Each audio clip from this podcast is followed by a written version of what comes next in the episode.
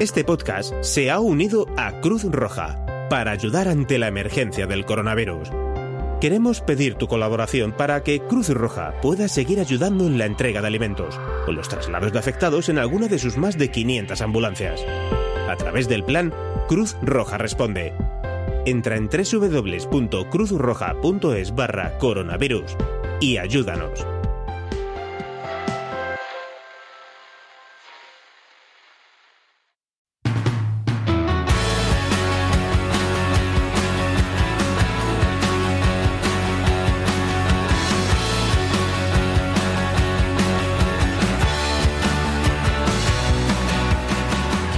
Bienvenidos a la quincuagésima tercera entrega de Órbita Grana del cuatro de mayo de dos mil veinte, un podcast semanal de la red Emilcar F M, un lugar de opinión en el que hablaremos del Real Murcia y su afición. Yo soy Antonio Jiménez. ¡Empezamos!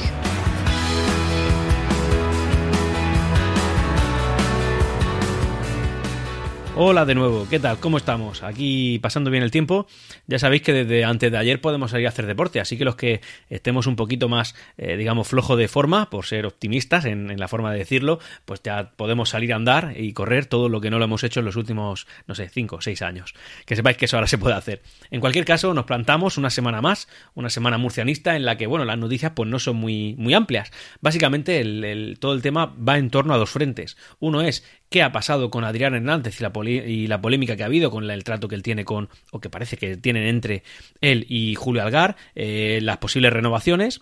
Luego, otra, otro tema que es el qué va a pasar con la, con la competición, pero bueno, tampoco es un tema del que, del que en este capítulo vayamos a centrarnos mucho porque ya, punto uno, ni nos va ni nos viene. Punto dos, parece que la suerte está echada, que esto ya está media, mediana, medianamente claro, y pese a que somos de las pocas ligas que aún no se han definido en este aspecto, sí que es verdad que parece que hay una postura clara, que también ahora pasaré a comentar. Y como bonus, pues aparte de estos dos temas que ya he comentado, pues el tema de la ampliación de capital, la situación en la que nos encontramos y ya las cifras en la que desde el Consejo de Administración se nos ha dicho que prácticamente se conforman porque, lógicamente, esta ampliación de capital está siendo muy diferente a la anterior. Eh, no hay tanta aceptación, no hay tanta gente dispuesta a invertir y, evidentemente, tampoco hay tanta capacidad de publicidad, eh, al menos efectiva, como la hubo en su momento, debido pues a la crisis sanitaria que estamos viviendo, que eso también pues afecta un poco. Y también un poco, el, el entiendo yo, que el desánimo, el que no se esté hablando tanto del club, pues tanto del grupo, porque deportivamente no hay nada que decir. Eh, bueno, pues nos está llevando a esta situación.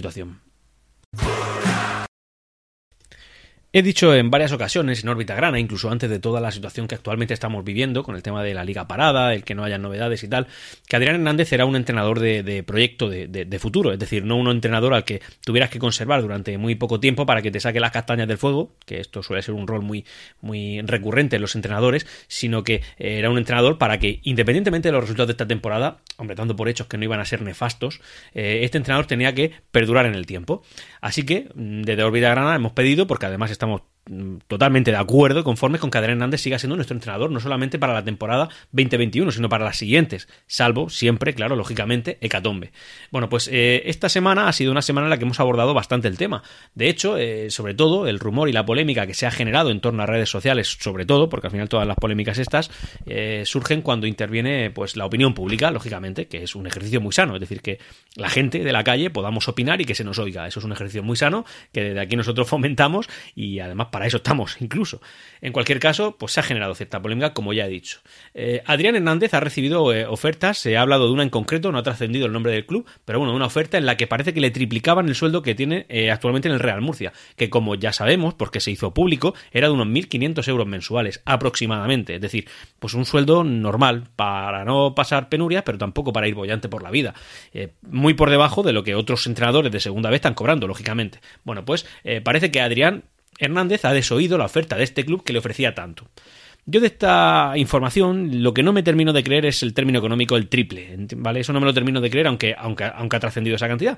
Pero bueno, en cualquier caso no me lo creo porque no dudo yo que por mucho que quieras a un club, si resulta que ese club pues de momento todavía no te ha ofrecido en firme una oferta de renovación, pero ha llegado otro y te ha dicho que el triple, es raro, es raro que una persona no acepte eso por mucho sentimiento que tenga. Y de verdad, nosotros probablemente sí, porque somos murcianistas y ya está, y no hay nada más importante en la vida, pero para una persona que se gana la vida con esto, pues posiblemente el triple de su salario sea un incentivo suficiente para decir, oye, pues mira, lo siento, o como poco para plantearle al Real Murcia, oye, que esto me ofrecen el triple, si vosotros me ofrecéis lo mismo, pues yo me quedo.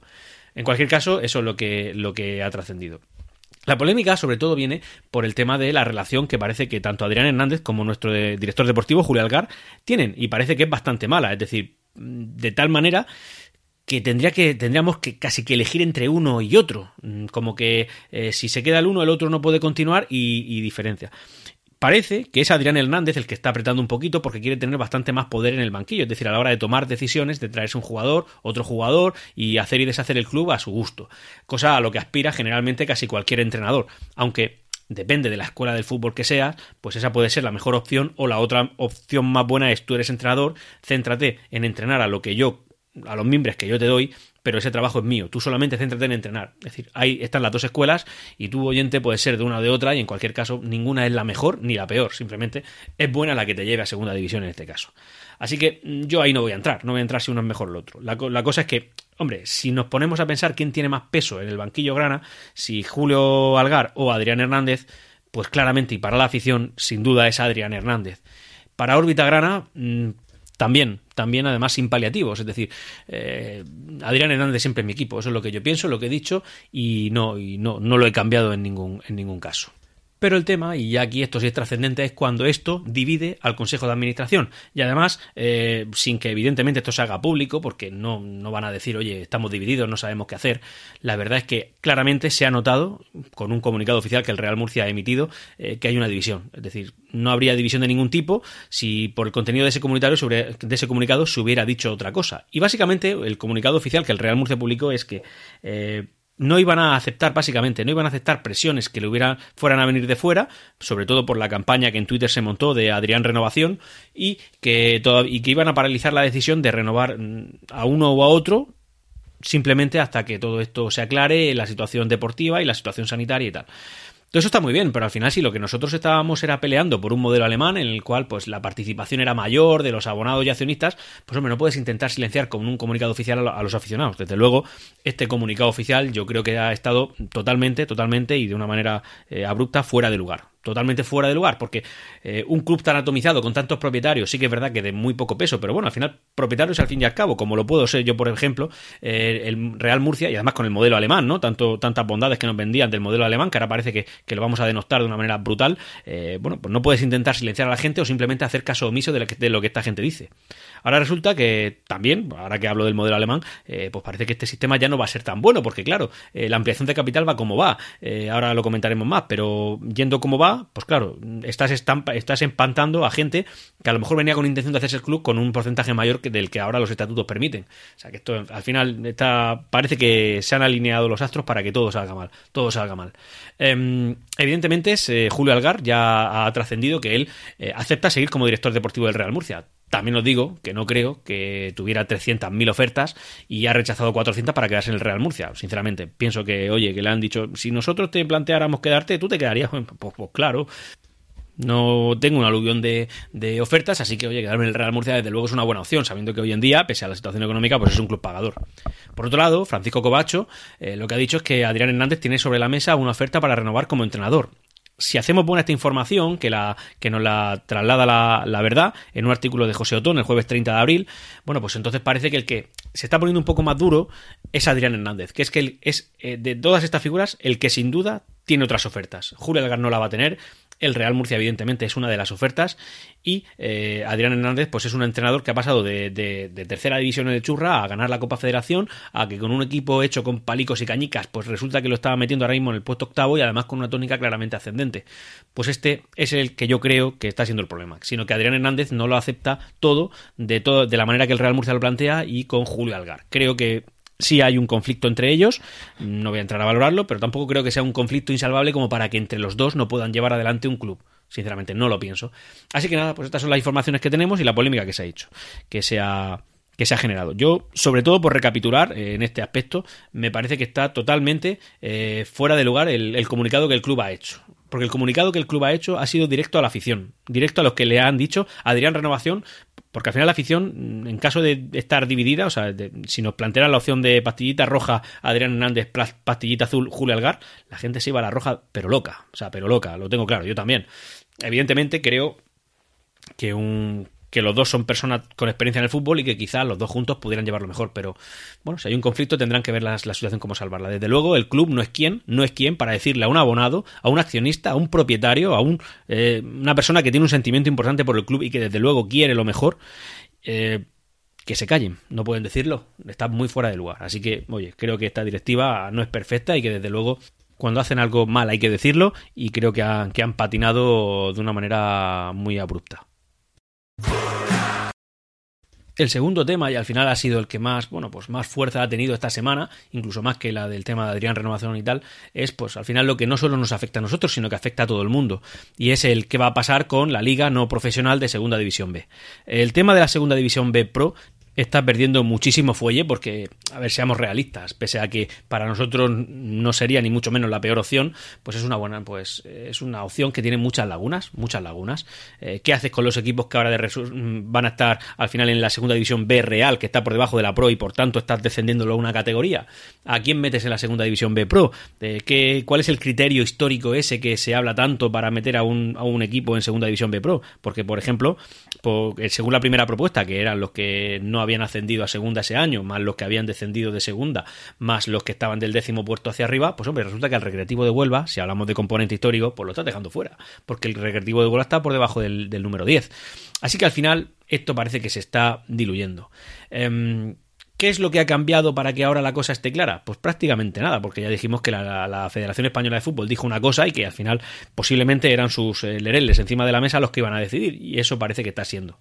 El presidente del gobierno ha confirmado que si todo va evolucionando positivamente, eh, los deportistas profesionales podrán empezar a trabajar de forma individualizada en centros deportivos. Esto está muy bien, pero realmente el deporte al, al que nosotros nos referimos, pues no, no es un deporte individualizado, es un deporte de contacto, y en el momento en el que se reanude los jugadores se van a meter patadas, se van a meter tal, y casi que alguno hasta se da un beso y un bocado en la oreja, como bien sabéis. Así que pues parece que el tema de reanudar la competición va a ser muy, muy, muy difícil. Han ahora salido voces en las cuales dicen que al final lo que va a tener que suceder es que el gobierno intervenga, es decir, que sea la propia administración pública la que decida qué es lo que tenemos que hacer. En cualquier caso, pues hombre, diga lo que diga el gobierno, al final la última decisión la tiene la Real Federación Española de Fútbol, y eh, al final parece que eh, además va a ser así casi seguro. Eh, primera propuesta que parece que la que va a salir es que se jueguen a puerta cerrada los partidos que quedan de playoff para ver quién es el que asciende, tal cual está la competición ahora mismo, la jornada treinta y tantos, es decir, no habiendo terminado la competición y por tanto ninguno de los cuatro que estén arriba habiéndose generado el derecho real a estar ahí. Pero bueno, en cualquier caso, pues resulta que eh, había que ascender a alguien por lo civil y por lo criminal, y ahí están, pues tienen que subir. No lo digo por ningún club en concreto, lo digo en general, es decir, ninguno de los cuatro que están arriba a día de hoy se han ganado el derecho a estar, y eh, por la misma regla de tres, el quinto clasificado tampoco no se ha generado el derecho a estar ahí, es decir, es que a lo mejor el quinto, el sexto, el séptimo hubieran entrado, y no digo el octavo, que me encantaría, pero porque además tampoco lo creo, pero oye, que nadie se ha generado todavía el derecho. En cualquier caso, tienen que subir a alguien por recibir y por lo criminal. Propuesta uno, que se jueguen los playoffs, evidentemente dando prioridad al, al primero, como, como hubiera sido en un playoff con normalidad absoluta, es decir, que el primero tuviera solamente que pasar una sola eh, eliminatoria y ya está, y que suba los que tengan que subir. Propuesta dos, que parece la que está empezando a coger algo más de fuerza y que desde luego a mí me parece una forma de adulterar la competición de una manera soberbia, que suba el primero de cada uno de los cuatro grupos, pese a que en la jornada anterior no lo eran, o en la jornada de antes era otro tercer equipo, es decir, simplemente han tenido la suerte de caer en la jornada treinta y tantos en el primer puesto y, eh, bueno, la suerte, la suerte no, porque se han ganado estar arriba, pero tampoco se han ganado estar en el primer puesto al final de la competición, es decir, creo que me estoy explicando suficientemente bien como para no tener que seguir dándole vueltas al asunto. El que está hoy primero no, no es el líder, no es el campeón. No lo es porque no ha terminado la competición. No se ha, no se ha enfrentado dos veces a los mismos clubes durante la, la temporada. No lo han hecho. Por tanto, a lo mejor les, se le ha saltado eh, jugar contra los equipos más fuertes que le hubieran podido penalizar. O a lo mejor si hubieran terminado la competición hubieran acabado a cuarenta y ocho puntos del segundo, pues podría ser, pero es que nunca lo sabremos. Y como nunca lo sabremos, no se han generado el derecho. Así que eh, si se jugara los playoffs, pues me parecería, pff, dentro de la de este desbara, desbarajuste de, de, de, de ideas y de cosas alocadas, me parecería la menos. Ya subir a los líderes, eh, pues me parece que está totalmente fuera de lugar. Pero al final parece que es lo que está cogiendo más fuerza. Y al final nosotros estamos, eh, dicho mal y pronto, subyugados a lo que diga la Real Federación Española de Fútbol, y punto. Es decir, pese a que no estén de acuerdo más del sesenta por ciento de los clubes, aunque no lo estén, pero da igual, hay que cumplir esas órdenes. Y eso aún con, con, con las contradicciones de que, bueno, si aplicas esto, por lo menos seamos consecuentes y aplícalo al resto de competiciones, a todas, no solo a las que están amparadas por la Federación Española de Fútbol, porque claro, voy a dar un salto que a lo mejor alguno de vosotros no va a entender, no va a entender, no, no va a estar de acuerdo conmigo, pero yo es que lo pienso así, es decir, si resulta que en ciertas competiciones, en este caso no profesionales, decidimos que van a subir los líderes, oye, ¿por qué no me aplicas eso, por ejemplo, al baloncesto? ¿Por qué? ¿Qué pasa en el baloncesto? Pues hombre, el líder de la primera competición no profesional es el Real Murcia Baloncesto, que se encuentra en la tercera categoría del baloncesto. Oye, súbemelo también. No, es que claro, como esto va por otro lado, esto lo vamos a tratar de una forma diferente. Entonces, claro, si no tenemos el mismo criterio para ya no solo el fútbol, sino para competiciones diferentes, a uno lo estamos perjudicando más que a otros. Y así lo digo, lo pienso sinceramente, me parece, mantengo que lo normal hubiera sido la nulidad de la competición porque no se ha podido disputar, porque no van a haber descensos de segunda y eso se ha confirmado, porque no van a haber descensos de segunda B y eso se ha confirmado, y porque sí van a haber ascensos de tercera y eso también se ha confirmado. Y eso perjudica gravemente los intereses de los clubes que van a militar el año que viene sí o sí en segunda división B. Y entre esos está el mío, el Real Murcia, el que me importa. Los demás, sinceramente, me dan igual. Ahora bien, si me perjudicas al mío, pues no es justo. Y como no es justo, lo tengo que decir aquí en Órbita Granada. Y ahora vamos a hablar de la, de la ampliación de capital, de la evolución, de cómo va y cuáles son los resultados a día de hoy. Por un lado, parece que la directiva, y así lo ha, lo ha reflejado eh, su consejero Daniel Moreno, eh, que lo, además se lo dijo a la a cadena COPE Murcia, eh, básicamente que esperan llegar a los quinientos mil euros en la ampliación de capital en la tercera fase, que es en la, es en la que estamos. Actualmente nos encontramos cerca de los trescientos cincuenta mil euros, es decir, estamos a ciento cincuenta mil euros del objetivo que en tercera fase se han marcado. También os digo que este objetivo que ellos se han marcado es un objetivo ya ponderado a la fecha en la que estamos, es decir, tirando por lo bajo, bastante por lo bajo. Y eso en un principio esperaban más, todos esperábamos más, y seguramente hubiera sido más en otra situación, pero bueno, al final la realidad, la realidad es la que es, es decir, que tenemos trescientos cuarenta mil euros, trescientos cincuenta mil euros aproximadamente en las arcas del club procedente de la ampliación de capital y que para llegar a los quinientos mil ya va, ya va a costar. Por otro lado, el Real Murcia está muy pendiente de empresas que vayan a poder hacer eh, acciones en la siguiente fase, es decir, la fase libre, la fase en la que cualquiera y con cualquier importe pueden entrar. Eh, esto es una fase importante porque al final lo que haces es que grandes capitales que en un principio no podían entrar, bien porque la cantidad que querían aportar era mayor, bien porque no eran accionistas, bueno, pues ya tienen vía libre para hacerlo. ¿Que va a ser difícil? Pues sí, es probable. Es probable que vaya a venir un gran inversor porque parece que ahora, y estoy hablando dos meses después de la, de la última Junta General de Accionistas, eh, bueno, pues el, el, el tema del modelo alemán ahora mismo se está cayendo por su propio pie y están espantando pues algunos inversores que con mejor o peor criterio, evidentemente ellos no miran por el amor a unos colores y un sentimiento, ellos miran porque yo pongo un euro y yo quiero recoger un euro veinte. Así que este modelo alemán parece que está eh, espantando pues algún inversor que pueda venir. Evidentemente hay gente que quiere coger más peso en el consejo, que gente que quiere invertir también porque lo piensa y oye, pues a saber si al final lo harán, no lo harán y qué consecuencias va a tener eso para, para, para nuestro club. En cualquier caso, se, ya se va avisando y es normal que parece que el presupuesto que el Real Murcia va a barajar para la temporada veinte veintiuno pues va a ser eh, sensiblemente inferior a lo que tenían pensado en un principio, que en un principio iba a ser algo superior a lo que tuvimos en la diecinueve veinte, es decir, íbamos a hacer algo mejor.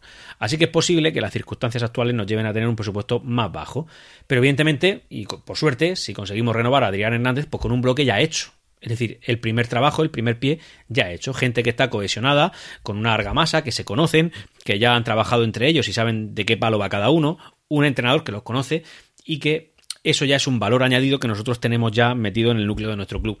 Evidentemente todo aquel que vaya a venir ahora, pues hombre, que venga del filial, que este año el filial ha, ha hecho un trabajo muy excepcional, muy excepcional. Creo que eh, a lo mejor, a lo mejor no con todo, pero el propio filial con algún retoque hubiera hecho un papel muy digno en la segunda división B actual. Es decir, que por ahí vamos bien y algún otro fichaje que evidentemente priorizando el tema de que sean gente de la tierra, cosa que a mí me encanta, sinceramente me encanta y creo que es algo que hay que recalcar y que si eso nos va a hacer estar un año eh, más en segunda B, por decirlo de alguna forma, me parece que merece la pena.